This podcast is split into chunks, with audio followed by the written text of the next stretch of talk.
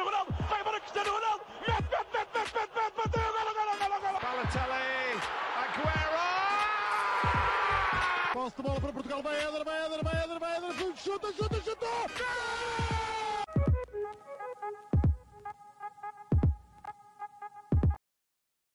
Olá, sejam muito bem-vindos a mais um episódio do podcast do Hispaneca. Já tinha saudades de dizer isto, eu quase que já sou um convidado, mais do que propriamente eh, um apresentador habitual. Estou na companhia, e sim, dos habituais João Blanco e Miguel Rocha.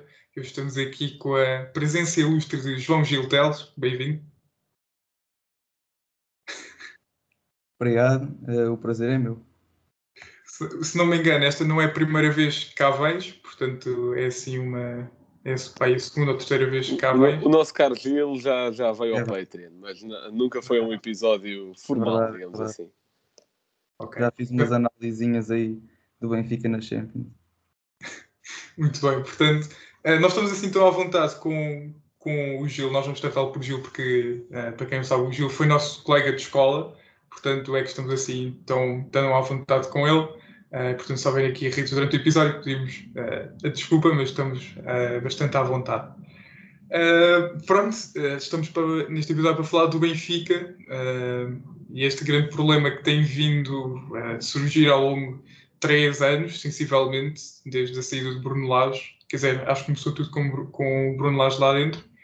Eh, portanto, Gil, eh, falando da direção, achas que a direção tem culpa, tendo em conta que já tivemos Luís Filipe Vieira como presidente, agora Rui Costa, a direção tem culpa naquilo que está a acontecer ou não? Eh, boa tarde a todos mais uma vez. Eh, obviamente que a direção tem culpa quando alguma coisa está mal num clube, eh, está mal na direção para começar. Eh, e se formos analisar bem o atual eh, diretor do Benfica, Rui Costa, teve um mentor que era da direção anterior, que era Luís Filipe Vieira. Portanto, é normal que estejamos a ver alguma continuidade na, na direção do Luís Filipe Vieira aqui com Rui Costa. Apesar de eu ver bastantes diferenças e gostar disso, Uh, mas obviamente que uh, Rui Costa assistiu durante muitos anos à direção de Luís Filipe Vieira, foi o seu braço direito, portanto uh, ainda, ainda há muitos processos implementados no Benfica que vêm dessa antiga direção. Uh, antes de continuar, gostava só de dizer que aqui a minha imagem de fundo eu trouxe precisamente porque tu há bocado referiste que o Benfica está assim mais ou menos há três anos e esta era a equipa do Benfica mais ou menos há três anos, ou seja, antes de tudo começar.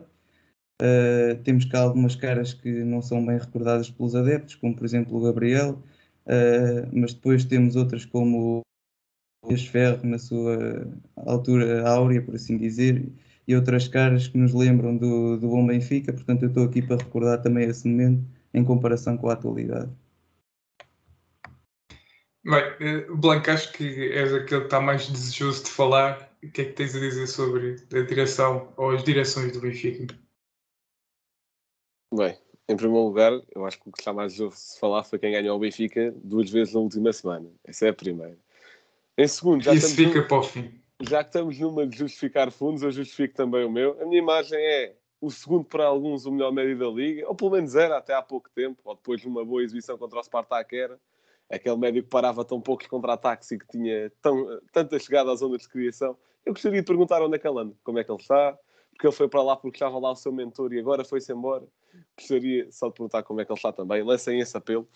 Mas, quanto à direção do Benfica, nós fizemos um episódio parecido com este há sensivelmente um ano com o João Tibério, de- dos projetos do Benfica Independente. E há foi o nosso primeiro episódio. O nosso primeiro episódio foi falar sobre o Benfica. Não, isso Primeiro foi só nós. Isso foi só nós, exatamente. Uh, por tudo começa em Benfica.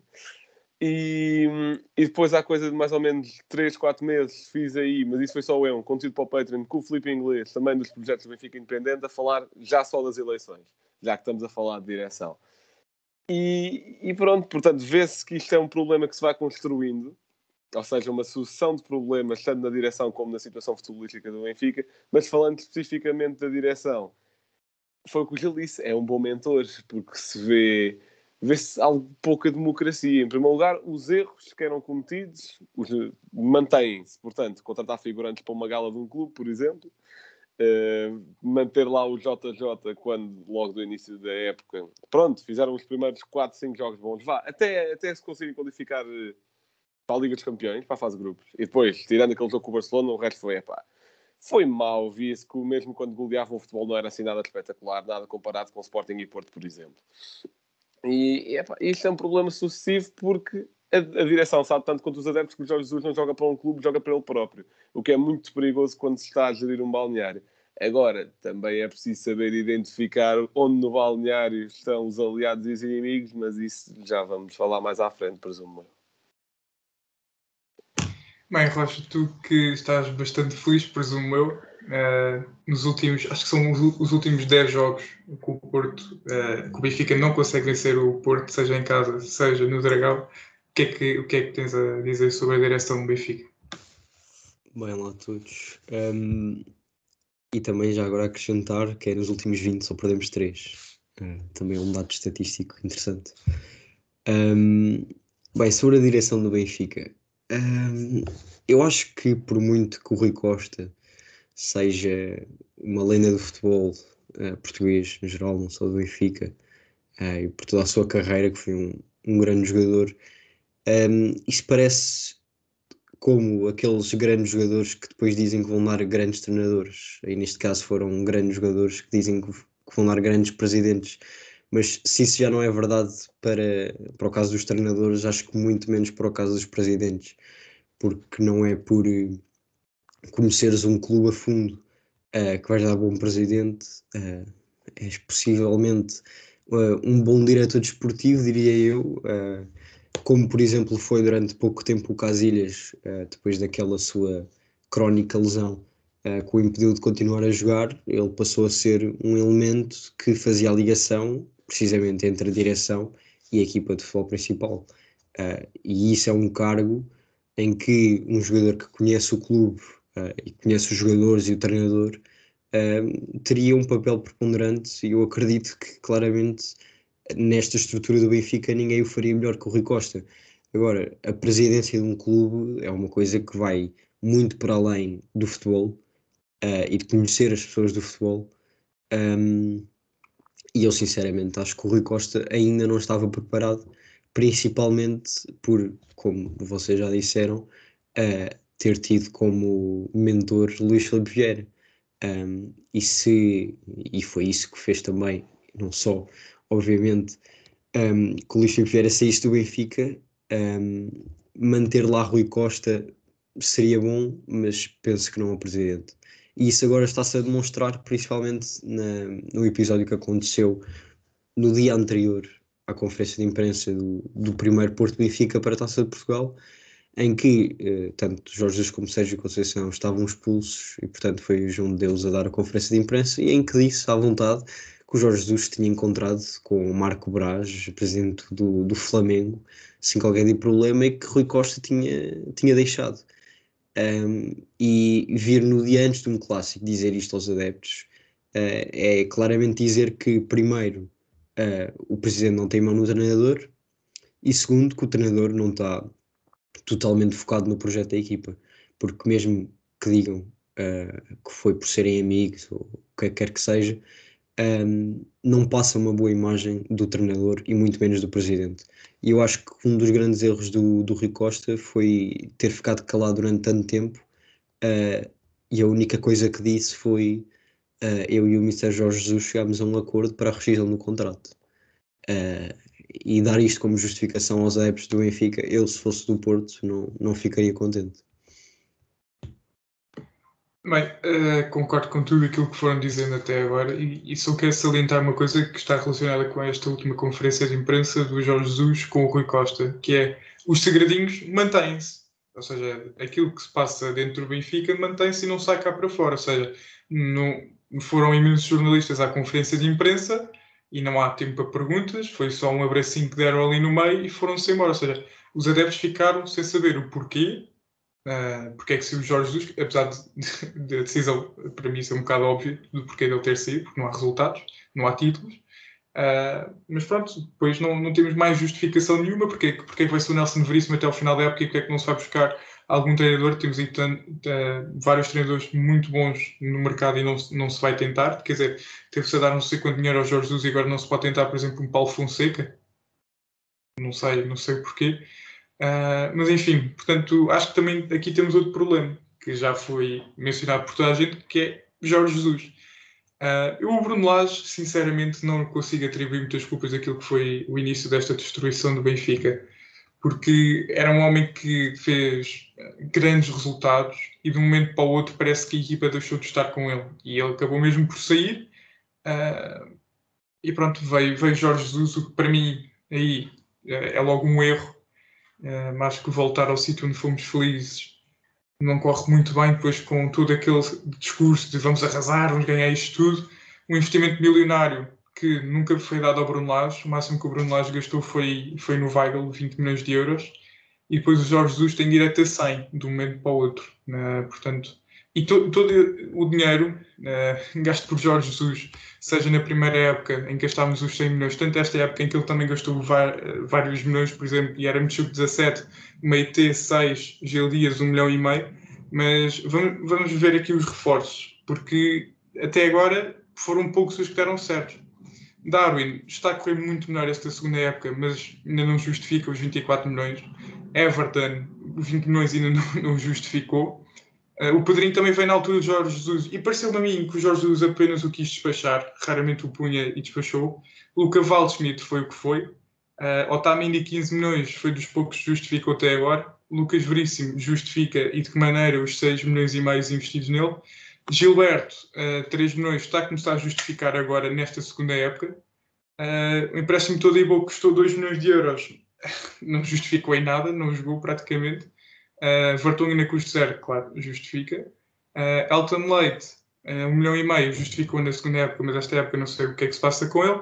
E relembrar que algumas saídas de, desta época 2021 foram Ruben Dias, uh, logo após perdemos o playoff para o PAOK. Vinícius sai por empréstimo, Florentino sai por empréstimo, uh, e acho que são assim os, os principais erros deste Benfica, foram ter deixado estes jogadores sair. Uh, esta época trouxe Yaram Tchuk, para uma, uma zona do terreno em que nós estávamos cheios de avançados. Uh, mas, pronto, obviamente, o Yarmouk ainda não justifica os 17 milhões de euros. Uh, vamos ver, acho que neste sistema de Nelson Veríssimo encaixa muito mais. O Meite não faz nada. Gil Dias também mostrou estar muito fraco. Uh, e pronto, uh, das saídas, acho que o Benfica teve bem, deixar sair Pedrinho e Waldschmidt. Uh, o Nuno Tavares também pareceu um bom negócio, não me parecia dar assim grande jogador.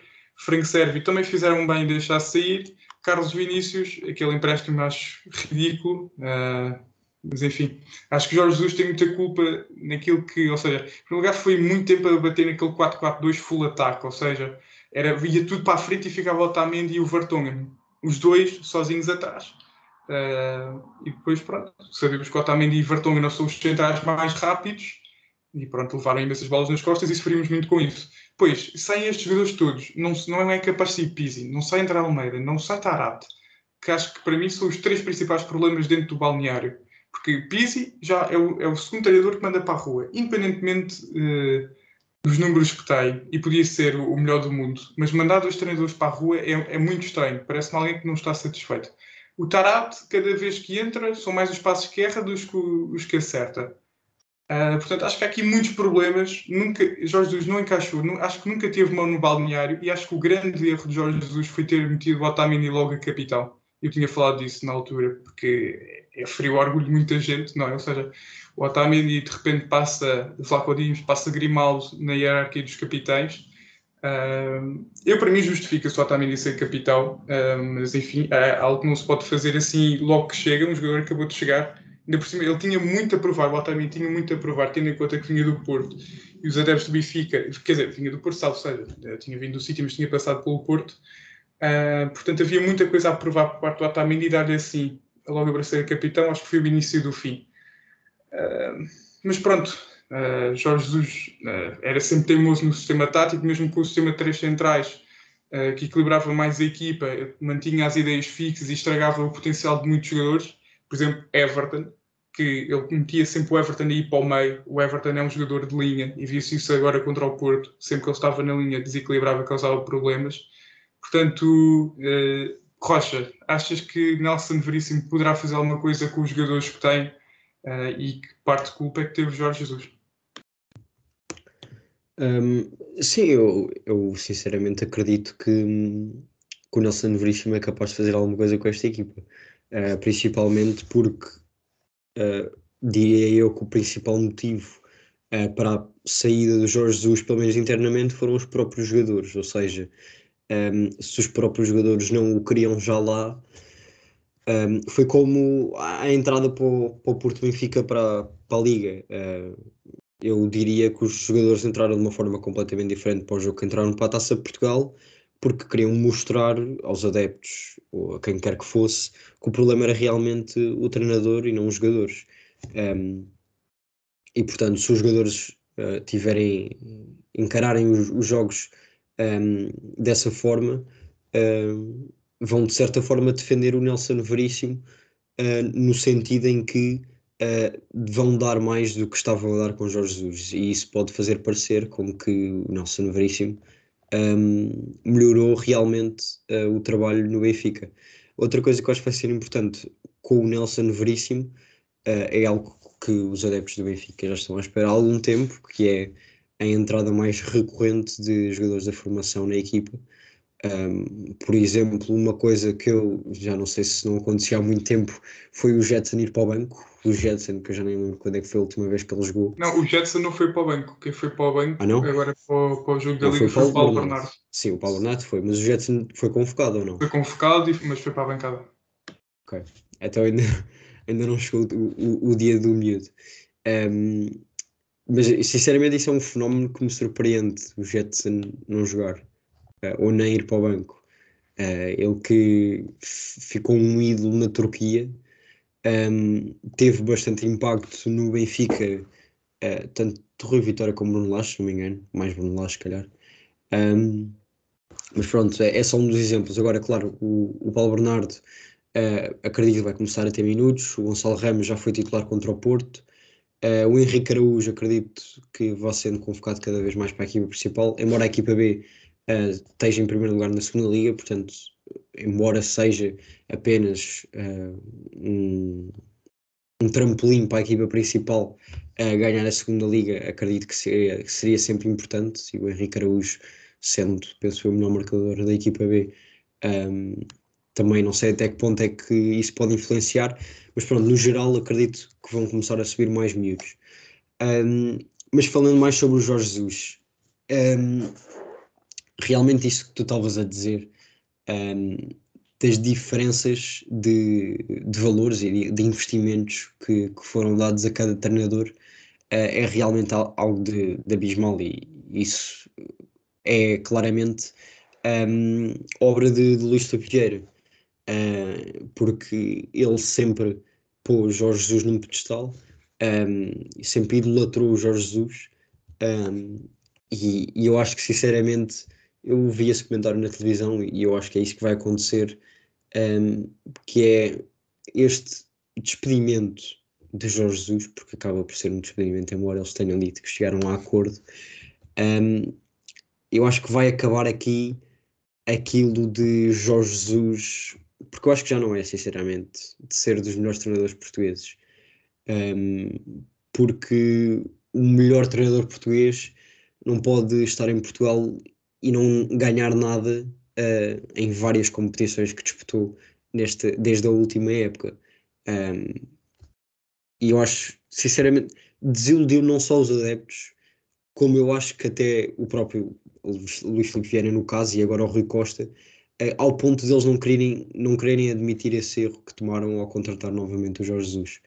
Um, e eu acho que esse adiamento um, de despedir Jorge Jesus foi precisamente isso: é não, nós investimos tanto nele e deixámos-lo investir tanto na equipa que vamos aguentar mais um bocadinho e ver o que é que isto dá. Um, e eu acho que isso foi o, o principal erro.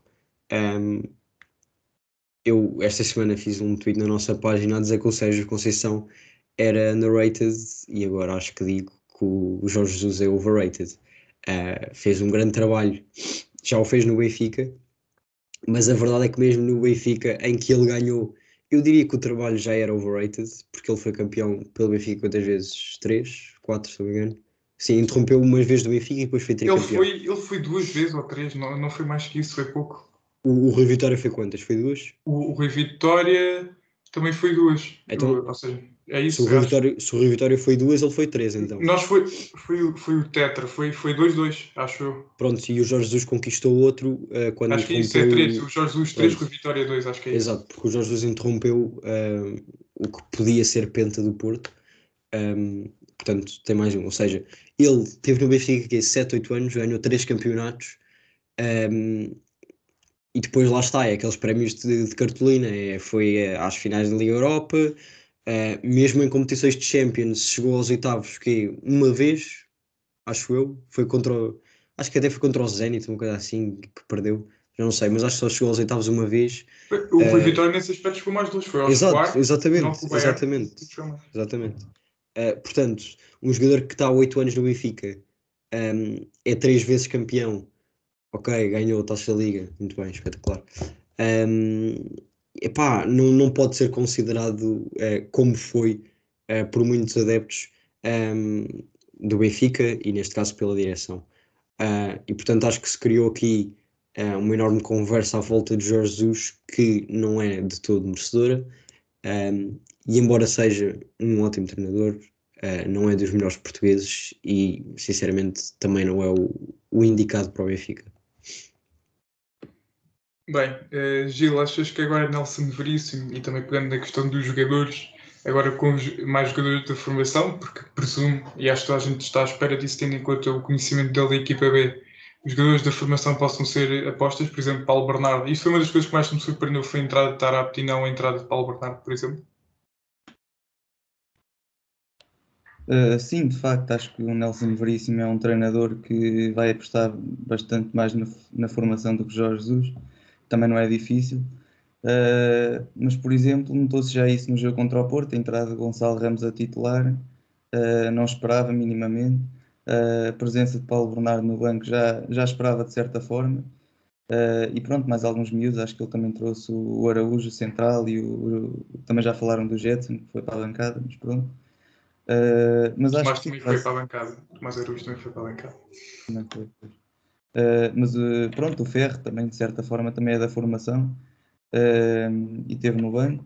Pronto, acho que vai ser uma, uma aposta mais consolidada nessa, nessa parte da formação. Mas agora falando sobre o que o Rocha disse, eu concordo com ele na maioria da- das coisas que disse, mas discordo ali na parte em que ele diz que o, o, Rui, ai, o, o Rui Costa só não despediu o Jorge Jesus mais cedo porque ainda porque estava com, com vergonha ou sentia-se culpado por ter eh, trazido o Jorge Jesus e não estar a dar nada e estava com esperança que ainda pudesse dar mais alguma coisa e portanto estava a prolongar essa, essa estadia dele.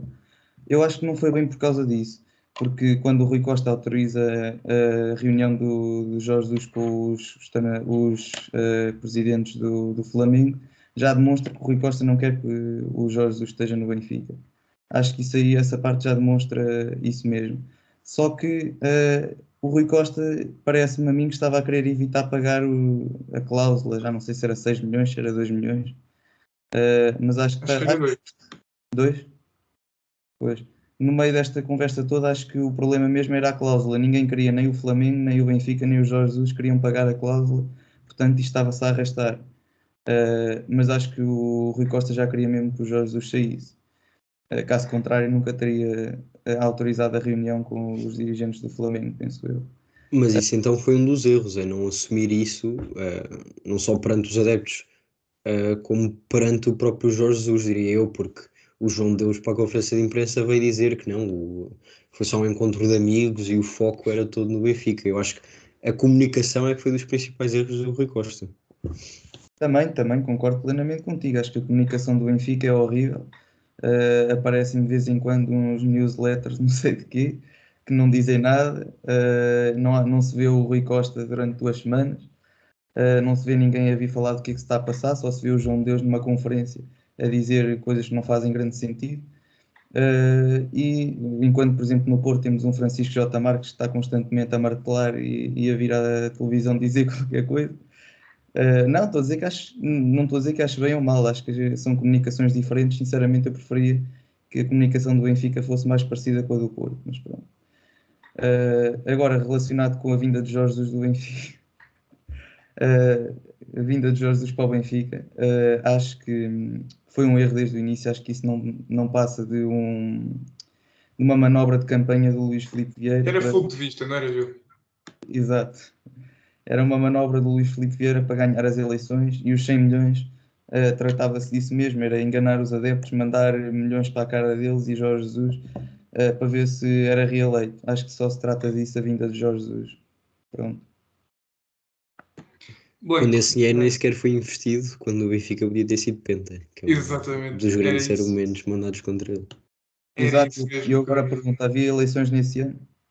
Uhum. Era, era mesmo aí que eu queria pegar, Blanco. Ou seja, um clube que parece que tem as prioridades todas ao contrário. Eh, O presidente tem de ganhar, depois investe, depois já temos perdido o Penta. O que é que se passa com este clube e até que ponto? E se quiseres pegar também, não só na questão do treinador, também dos jogadores e balneário, também estás à vontade. Ou seja, o que é que se passa? Isto parece o Sporting de alguns anos. Pá, yeah, isto parece o Sporting de há alguns anos. Eh, Aliás, eu acho que nem o Sporting de 19, 20, pá, a época correu horrivelmente mal, de, de recorde de rotas do Sporting numa época desportiva de futebol, horrível. Eu acho que nem o Balneário estava tão desunido, porque ainda havia o Vendel, o Rafinha, o Bruno Fernandes, que estava só de uns dos outros, o Ristovski também. Pronto. E, e aí, muito pouca malta culpa aos jogadores nesse sentido. Agora, se formos falar de, de jogadores que talvez não estivessem tanto lá com a cabeça, podemos ir falar ali de 2018, mas isso é outra questão. Pegando na questão Benfica, ou melhor, primeiro na de Jorge Jesus. Jorge Jesus, eu, eu não duvido que seja um dos melhores teóricos do futebol português de sempre. Não duvido. Ele sabe muito sobre futebol. Agora, não é isso que faz um treinador. É, é, quer dizer, é isso, mas não só. E Jorge Jesus peca muito em duas coisas, que é, uma, trabalha para si próprio, o que faz com que a sua gestão de, de grupos e de equipas não seja a melhor. É pá, chamar ao Pizzi de sonso, está bem que o Pizzi se calhar até o é, mas eh, não é a melhor coisa de se fazer. Já falámos aqui nas últimas semanas, acho que mencionei isto mais que uma vez. Aquela questão com o Pedrinho, a questão com o Everton. É pá, está bem que o próprio Ferro estava a cair de rendimento, mas é pá, baixaram, me rebaixar. Ia encostar, ia encostar o, o, Gabriel completamente. O Samaris, que era um dos capitães, mandou para a equipa B. Pá, é. Então, agora vou meter outra questão meio do raciocínio, que é como é que ele resulta no Flamengo e aqui não resulta? Uh, há muito ego no balneário do Benfica, ou havia pouco no Flamengo, não tem nada a ver com isso? É assim, obviamente que eu não sou um estudioso do Flamengo, né? e lá está, tu sabes bem que acompanhas mais futebol brasileiro do que eu, pelo menos. Eu sei básico dos básicos, se calhar não isso, se calhar isso. Mas, pelas notícias que se vão vendo, nota-se que há mais ego no balneário do Benfica. É, foi o que tu disseste, haver um jogador com o poder de despedir treinadores, sejam eles maus ou bons, é perigosíssimo. É algo que não pode acontecer em nenhuma equipa. Ponto. Não, não pode. Epá, o André Almeida, eu acho que, pelo menos eu não noto grande influência de egos. Eu acho que é que apenas o gajo é mau, ou que é curto, dá para o Benfica. Mas a nível de rendimento, não acho que seja tanto a nível de ego influenciar balneários, pelo menos na minha, na minha perspectiva, mas isto também é uma perspectiva de fora. Portanto, posso não conhecer tão bem. E, e, eu acho que essas são, são as duas questões em que, os, em que os adeptos do Benfica se focam mais, mas eu acho que o Pizzi é um problema mil vezes maior. E pronto, e depois há, há ali jogadores, se calhar até querem mesmo estar ali, se calhar até querem jogar mesmo. Epá, o Otamendi é logo o primeiro que me vem à cabeça, mas que não conseguem. Não, não dá para fazer aquilo sozinho, como é óbvio. O Gilberto, olha, craque. Uh, a grande revolução que o Gilberto fez na, no seu jogo individual. E depois lá está, depois também, uh, por exemplo, o Vertonghen. O Vertonghen eu acho que até tem estado vá minimamente bem pelo Benfica, mas também nota-se que, que ele não se quer chatear muito. Ele está lá para jogar porque sim, porque gosta, mas não porque dar tudo pelo símbolo. Aí, vai aí, até aí desporto e concordaria a época passada. Esta época já não concordo. Epá, parece-me, lá está, longe de ser um problema do Benfica, mas epá, normal só.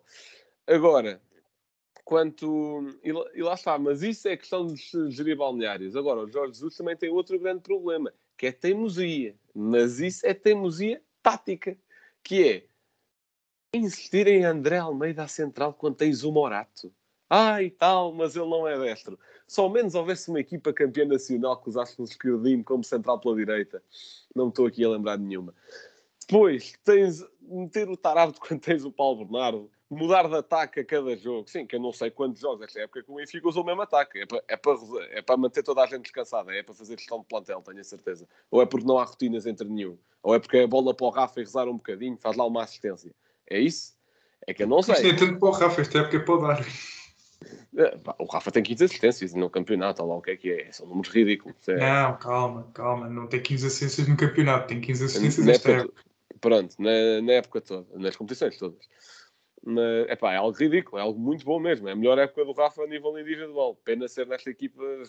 Que, aliás, eu acho que não posso chamar uma equipa, é um plantel. É um plantel que tem alguém designado para ser treinador. Agora, quanto ao Nelson Veríssimo, o, Rocha disse que, que acha que ele ainda pode fazer alguma coisa de boa. Eu sinceramente acho que não. E a culpa não é dele, coitado. Nelson Veríssimo até me parece. Aliás, aqui tiro-lhe o chapéu porque realizar um treino num dia em que a mãe falece e depois ir no dia a seguir jogar um clássico, é pá, tiro-lhe o chapéu. É, um, é uma pessoa extremamente profissional e bastante comprometida com aquilo que faz. Nota-se logo aí. Mas é pá, não acho que tenha a ver com a capacidade dele. Eu acho que enquanto não se limarem algumas arestas do Benfica, que eu não sei se o Nelson Veríssimo tem poder para limar, e, e aqui falo mais do balneário, é pá, até podia ser o Guardiola. Eu duvido que o Guardiola agora ganhasse alguma coisa com o Benfica. Esta época ou não a seguir. Duvido. Ah, mas eu quando digo não é ganhar. Porque eu acho que ganhar o Pronto, Benfica essa- também já não ganha. É sobreviver? Exato. é su- e, e tentar jogar um bocadinho mais. É pá, É mais- pois. é mais desse Assim, aspecto. Eu acho que, mas lá está, mas isso é com esta equipa. Agora, se do nada, no próximo um, dois, três meses, vierem para aí 5, 6, 7 putos da B, vêm revitalizar aqui um bocadinho a coisa. Normalmente são estes miúdos, normalmente, que sentem mais o clube, tanto no Benfica como noutro sítio qualquer. Revolucionar aqui um E bocadinho mais. viu-se, viu-se, viu-se. O Paulo Bernardo, quando foi o segundo gol do Porto, levanta-se, começa a gritar com, com as pessoas. Mas imagina, nós temos lá gente que sente o clube lá dentro. Olha, o não o próprio Gilberto, o próprio André Almeida, não é? Quando é expulso e enfrenta o, Draga- o Estádio do Dragão todo a bater, a bater eh, no Opa, mas Imagina. ser- não mas é- ser o não André é Almeida a É fazer isso. isso. Ser o André Almeida a fazer clube. O André Almeida bateu no peito depois de ter prejudicado o Benfica. É E isso, se é os adeptos verdade. do Benfica preferem que o jogador saia depois de ter sido expulso a perder contra o maior rival, ou o Sporting, qualquer que seja, e depois, ah não, está tudo bem, porque ele bateu no peito e disse Não, umas não, coisas. ninguém, ninguém o desculpa. E se tu Epá. fores ver. E, e se forem a ver, o do segundo amarelo, o segundo amarelo do André Almeida resulta por causa de um mau domínio que qualquer futebol profissional Exato. com aquela idade, com aquela experiência devia saber fazer. Não, atenção, eu nesse aspecto culpo, culpo o, o Nelson Veríssimo por meter o André Almeida a lateral esquerdo num clássico. Já, já não tem a idade que tinha, ou seja, É, é época de 2012 resultou bem. é isso, ou seja, há uns anos atrás, quando ele tinha alguma velocidade, resultava. Agora, o André Almeida veio de uma, de uma lesão gravíssima da época passada. Andava a jogar a central e sempre que havia golos contra o Benfica, é- era normalmente ele que, que punha toda a gente em jogo ou não o conseguia acompanhar. E metê-lo a lateral esquerdo, frente ao Otávio, que, eh, pronto, como sabem, não gosto muito dele em termos de personalidade, mas é um ótimo jogador dos melhores que temos no campeonato e vai metê-lo. Epá, é, é suicídio, ou seja, ele, ele também não tinha muito melhor, tinha, tinha eventualmente o Gil Dias ou o Lázaro, mas por exemplo, eh, o Lázaro deu muito mais ao jogo que o André Almeida, atacava mais, por exemplo, tinha velocidade. Que, pronto, o André Almeida, lá está, era aquilo que eu defendi com o Samaris, é bom para estar lá dentro, mas epá, é falar com ele e tentar chegar a um acordo por ser o que é que ele joga, ou neste caso o que é que ele não joga, ah, e os jogos que ele poderia jogar. Agora, metê-lo a lateral esquerdo num clássico, epá, é, é pedir para perder, obviamente. Desculpa, Oh, deixa-me só dizer-te que o André Almeida a lateral direito é pior do que o Lázaro a lateral esquerdo em qualquer posição adaptada. Claro que sim, até, até a central, ou seja, já se viu o Porto, os dois golos, eh, acho que é os dois segundos golos, ou seja, na taça, depois do no 3-0, os dois últimos golos do Porto, é o André Almeida que mete toda a gente em jogo. Pois é. Portanto, é pá, um Morato, por favor, é para usar. O próprio Tomás Araújo, o Ferro, pronto, jogou bem contra o Sporting da Covilhã, mas ainda não tenho muita confiança nele. O Tomás Araújo tem feito grandes jogos pela equipa B. Mas enfim, Blanco, desculpa, interrompemos o teu raciocínio.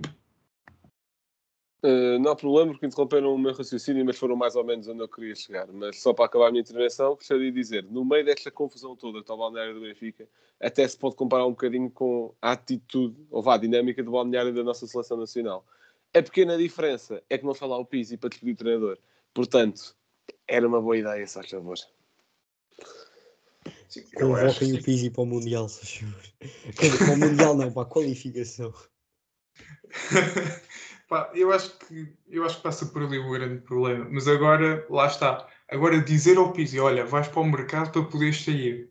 Em primeiro lugar, ninguém vai querer o Pizzi. Ninguém. Ninguém vai querer o Pizzi. Porque depois do que sabe, ninguém vai querer o Pizzi. Depois, e depois ele já tem 30 e tal anos. O desempenho dele já não era o que era. Por exemplo, há umas épocas atrás os números dele enganavam. Pá, aí de 30 gols e 18 assistências, pá, os números enganavam. Quem fosse ver é ela. Agora dizer, Pizzi, vai, vais para o mercado, vamos, vamos explorar algumas hipóteses para ti. É pá, onde é que ele encaixava? Eventualmente na Arábia. Ele a fazer companhia ao Gabriel, mas enfim. Bem, eu tenho aqui um tópico para terminarmos mais polémico que é até que ponto é que os adeptos também têm responsabilidade no momento em que está o clube? Gil, o que é que achas? Uh, eu acho que os adeptos no meio disto tudo são quem tem menos culpa e quem sofre mais com isto tudo. Uh, eu não digo que os jogadores e que a direção não sofra, uh, que eu acredito que também sofra, mas, mas, acho que os adeptos são no meio disto tudo quem está pior. Porque parece que a direção do Benfica só quer saber da parte monetária, da parte económica do clube, já não se interessa tanto pela, pela parte esportiva. Uh, e portanto, não vou dizer que estão a marimbar, mas estão. Pronto, não, não, não se preocupam tanto com os maus resultados, parece. Mas pronto, agora falando da intervenção mesmo dos adeptos. Uh, de certa forma, eu acho que os adeptos têm, claro que têm bastante peso e têm alguma culpa em tudo o que acontece. Uh, quando, quando o Benfica perde um jogo, por ser o Benfica e, e, por estar obrigado quase a ganhar todos os jogos, é normal que os adeptos uh, caiam um bocado em cima da equipa. Isso é normal, mas agora acho que a partir de um certo momento uh, exageramos começámos a. Pronto, perdíamos um jogo, começava tudo a cair em cima dos jogadores e do Jorge Jesus. Isso também não é bom quando é em demasia. Uh, e olha, acho que. Acho, acho que é isso, acho que os adeptos têm de ter mais calma muitas vezes. É verdade que eu próprio me insiro nessa, nessa classe de pessoas sem calma, às vezes, uh, mas acho que também muitas vezes temos razão. O, o Everton, por exemplo, anda cá uma época e, e meia quase, e custou 20 milhões e ainda não. E se tivesse vindo por 10 milhões ainda não tinha justificado também. Uh, pronto, uh, acho que temos também alguma razão na, nas nossas críticas. Em relação à questão monetária, é algo que tu pegaste agora, mas eu, eu tenho de falar porque me faz muita confusão. O Benfica é o clube mais uh, vendas fez, em termos recapitular. O Benfica foi o clube que mais dinheiro recebeu em vendas de jogadores desde 2000. O Benfica recebeu 628 milhões em vendas de jogadores desde 2000. O Porto recebeu 564, está em segundo lugar. Onde é que, onde é que estão estes 600 milhões? Ou seja, não pode ter ido tudo para árbitros. Eu sei que devíamos ter algumas dívidas com os árbitros, mas não pode ir tudo para árbitros, bolas. Eles não são assim tão caros, eles são maus, bolas. Uh, mas quando fazem alguma confusão, esses 600 milhões para onde é que foram? Ou seja, investiram-se 120, que foi o dinheiro do João Félix, foi no Weigl mais estes 100 milhões todos. Ou seja, onde é que foi este dinheiro todo? Uh, mas pronto, enfim.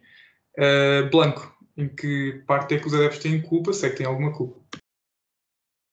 Uh, isso depende do que consideramos adeptos, que é consideramos adeptos aqueles que querem ver o Benfica ganhar a todo o custo e que se informam um pouco antes de uma eleição, é pá, daí sim, tem a culpa por dar 90% de votos a Rui Costa numa direção que tem 12 membros iguais às que tinha Luís Filipe Vieira, portanto muda a cabeça que é o presidente e mudou lá outro diretor, também mudou o presidente da mesa da Assembleia Geral, por exemplo. De resto, está tudo igual, dar 90% a essa lista, é pá, já, tem desculpa bastante.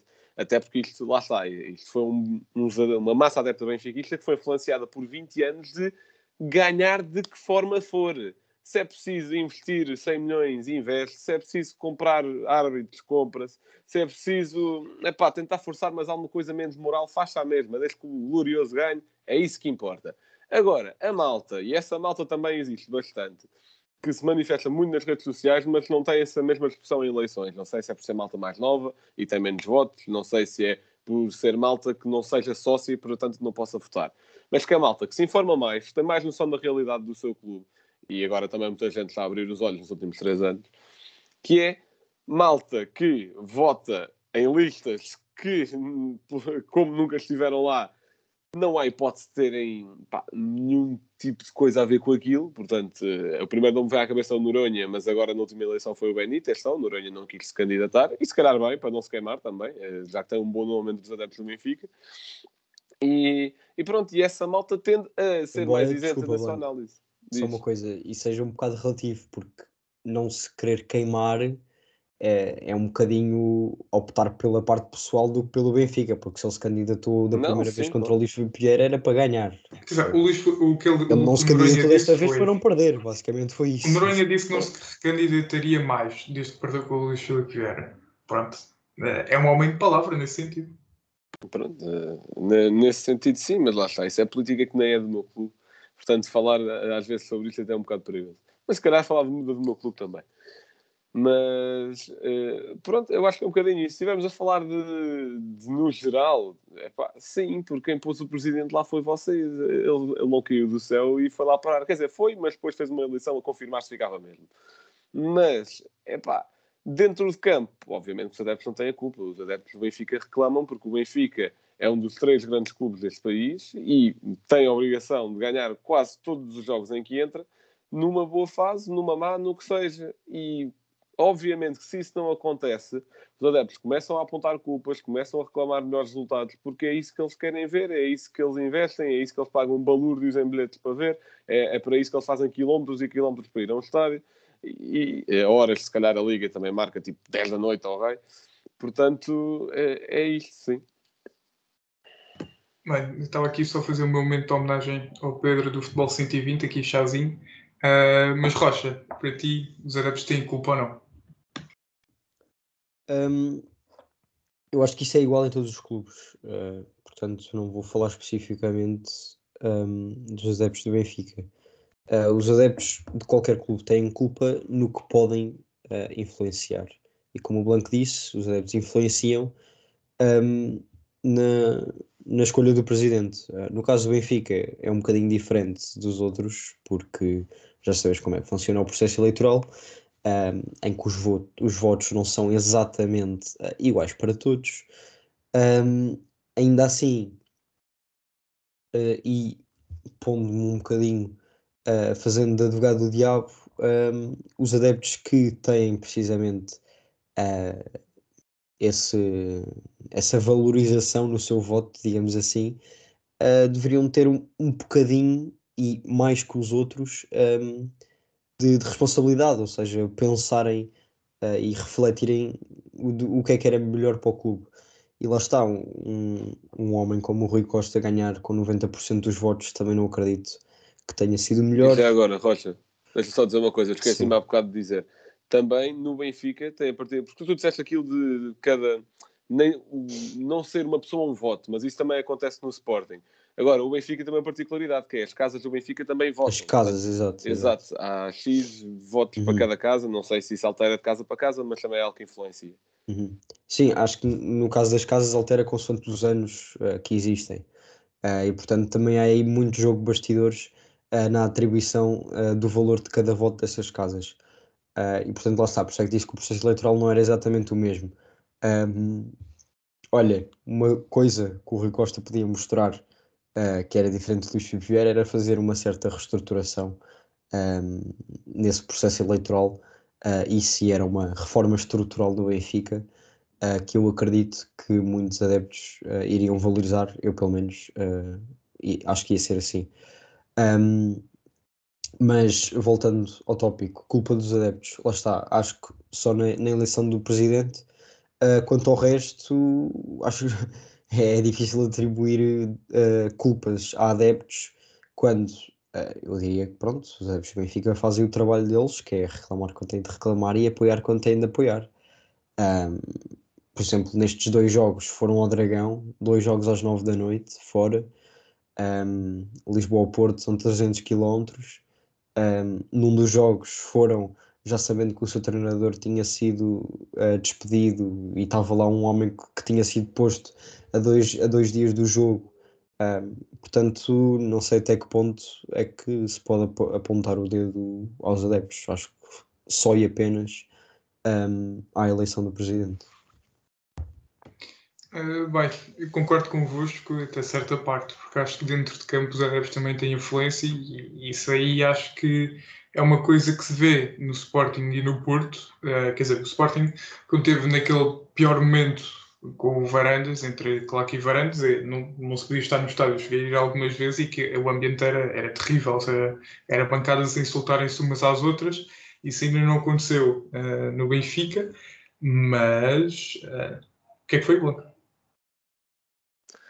Em certos momentos ainda acontece bancadas insultarem-se umas às outras, umas às outras, não é por aí.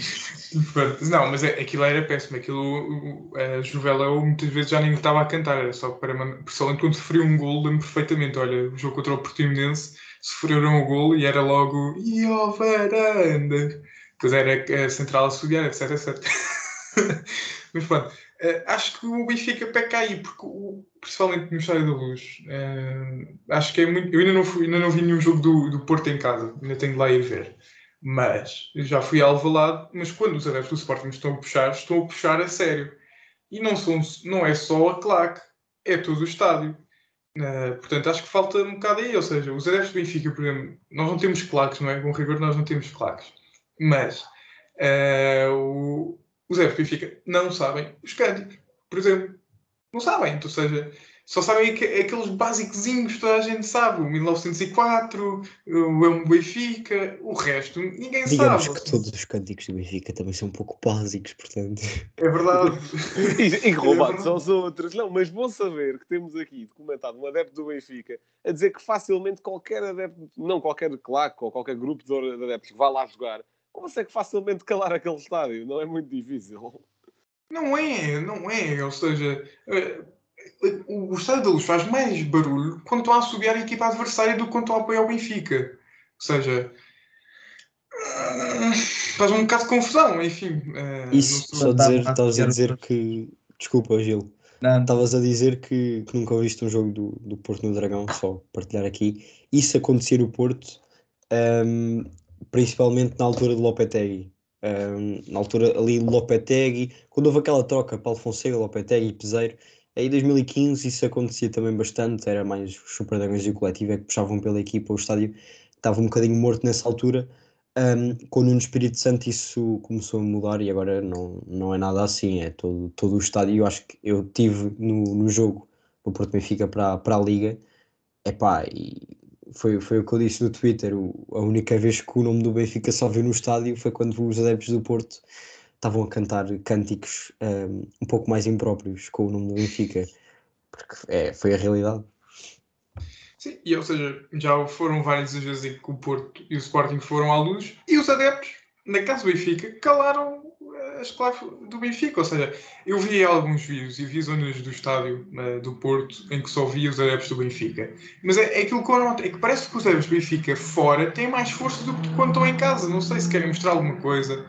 Mas a verdade é essa, parece que quando estão fora, parece que têm muito mais força. E depois as confusõezinhas sempre entre diabos vermelhos e, e não name também não, não ajudam em nada. Mas, enfim, eh, foi, Isso, eu acho desculpa, é das coisas que eu mais critico no Estádio do Dragão, porque, para quem não sabe, os Super estão na curva sul um, e o coletivo está na, na bancada norte, num, num canto, uh, e eles, só nos jogos fora, é que cantam os mesmos cânticos. Porque nos jogos em casa, está os Super Dragões a cantar uma coisa e o coletivo a cantar outra. É isso, isso Isso também é uma acontece coisa que não me cabe na cabeça. Isso também É, acontece isso, connosco. isso é- acontece, isso acontece também à Valada, até porque nos últimos É pá, mas para mim não um faz bocadinho- sentido nenhum. Não faz sentido, não faz Não, sentido. não fa- Aliás, eu aqui até tenho nesse caso, de, é assim, obviamente que a Curva Sul em Alvalade tem muito mais nome, tem muito mais história, faz Fora, sentido. os Super Dragões também. Pronto, faz sentido eles sentirem-se mais legitimados para, para pronto. Até porque muitas Igual. vezes até a Curva Norte se ju- se junta à Curva Sul, porque a Curva Sul tende a ser um bocadinho mais teimosa nos cânticos. Epá, e bem, porque lá está, são mais legítimos. Mas a Norte, agora também algumas claques estão a ir para lá, porque pronto, confusões entre claques não tem nada a ver com isso. E, e- e pronto, e Não quiser, Se- não quiser se- levar. Também não, também não. E se, e, se, e se a Norte não for, pronto, um bocadinho, não tiver um bocadinho mais paciência, normalmente até tem tido, epá, aquilo estava uns a cantar uma coisa de um lado e outros do outro. Isso só não tem acontecido mais por causa, por causa disso mesmo. É isso, ou seja, ou seja, o futebol vive-se de resultados. O Sporting, há dois ou três anos, estava completamente partido ao meio. Completamente. É o que está a acontecer agora ao Benfica. Está a ficar tudo partido. Mas isso é uma coisa que também não, não me cabe na cabeça. Eu não sabia que também acontecia com o Porto e com o Sporting. Mas é, é, é terrível. Estão os não-name a cantar uma coisa, estão os diabos a cantar outra. Pois os diabos são muito menos que os não-name. Portanto, eu sou assim um bocadinho. Ah, enfim, não seja. Enfim, fico um bocado triste. Acho que os adeptos podiam puxar muito mais. Bem, eu espero que isto ainda se mantenha, portanto, Blanco, vamos ao facto. Não, não, eu já não uso essa rúbrica, eu agora digo jogador da semana, não estou a brincar. Ah, ser. agora, agora ehm, O facto que eu trago é para, para vermos que este problema, o mais recente do Benfica, não é um ato isolado. Que é, basicamente, antes do final da primeira volta desta edição da Liga, já oito equipas mandaram o treinador para a rua. Portanto, 44%. São elas Boa Vista, Marítimo, Passos Ferreira, Santa Clara, que até já vai em três treinadores esta época, Famalicão, Moreirense, Bessade e agora Benfica. Portanto, muitos parabéns ao futebol português por apostarem nas continuidades do projeto, e isto aplica-se tanto aqui como na segunda liga, que pelo menos o ano passado, este ano não tenho a certeza, conseguiram despedir um treinador à terceira jornada. Muito bom. Eh, portanto, já. Yeah. Rocha, o teu momento cultural. Bem, hum, podia vir aqui recomendar a série do Benfica sobre Covid para mostrar como os insucessos do Benfica A do André Almeida. também podia ser. Não, a do André Almeida está fixe. A do André Almeida está fixe. Pronto, mas é só para dizer que no fundo acho que não era bem essa a culpa dos insucessos. Mas não é disso que eu venho aqui falar. Hum, vou ser muito mais hum, educativo e aqui um pouco de cidadania e sugerir para, ok, quando o episódio sai hoje é domingo, portanto na segunda-feira hum, já vai ser o segundo dia de debates para as legislativas. Um, segunda-feira penso que vai ser o PSD contra o Chega e o Bloco de Esquerda contra o Partido Comunista Português. Um, os debates começam no domingo e acabam dia 15, que penso ser um sábado. Um, e portanto, informem-se para no dia 30, quando forem votar, votarem com consciência. E é isso. Rodrigo, não sei se ainda tens a tua rubrica. Tens? Então força. Posso fazer, estou cá. Eu só queria relembrar que há aqui um jogador meu Deus, que ainda está ligado contratualmente ao Benfica, que se chama Ioni Gonzalez. Uh, um extremo de 27 anos, 1,84m, não sei o que é que viram nele, ele estava no, no Corinthians na altura. Não, estava, desculpem, estava no, no Fluminense em 19-20, depois veio para o Benfica e o Benfica acho que enganou o Fluminense. Depois foi, para foi emprestado ao Corinthians, emprestado ao, ao Los Angeles, depois está agora no Ceará, sempre emprestado. Uh, pronto, foi um jogador que não se estreou pelo Benfica, né, teve lá de passagem. Uh, pronto, é daqueles, tipo, sei lá, uh, Facundo Ferreira, que está ligado contratualmente ao Benfica durante não sei quanto tempo, emprestado a toda a gente, ou um Candeias, para quem se lembra dele, que passam vida ligados contratualmente ao Benfica, mas depois Caio nunca. Quem, quem, Gil? Caio Lucas. Caio Lucas, por exemplo, mas acho que esse aí já foi comprado. Mas pronto, enfim. Bem, quero agradecer aqui ao Gil por ter vindo. Uh, eu não sei quando é que volto, mas espero voltar mais alguma vez. Uh, portanto, eu gostei foi de um tweet no outro dia que vocês me mandaram, que foi alguém que já não sabia o meu nome, uh, mas que dizia que fazia falta. Portanto, muito obrigado. Porque nós estávamos a bipolarizar o projeto. Portanto, para, para o Hoje estão projeto aqui dois aqui. Por não ficar Exato. aqui de- um projeto de Dragarto, trouxemos a Benfica em, em dose dupla. Portanto, obrigado ao Gil e, e ao Rodrigo, não obrigado, mas pronto. Portanto, Obrigado, foi um prazer estar aqui com vocês também. Grande Gil.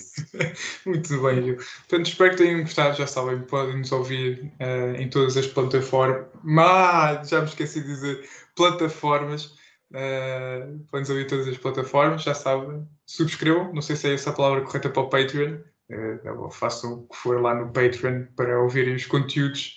Eh, mas pronto, obrigado a todos os que já assinaram o Patreon porque estou sempre a receber e-mails e apesar de já não estar assim tão ligado ao projeto, estou sempre a receber e-mails a dizer que há mais malta no Patreon. Portanto, muito obrigado a, to- muito obrigado a todos que sustentam este projeto.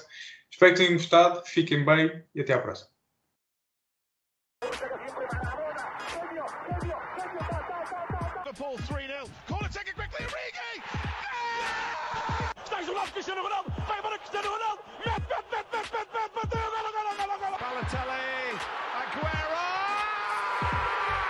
Posse de bola para Portugal, vai Éder, vai Éder, vai Éder, vai Éder, chuta, chuta, chutou! Gol!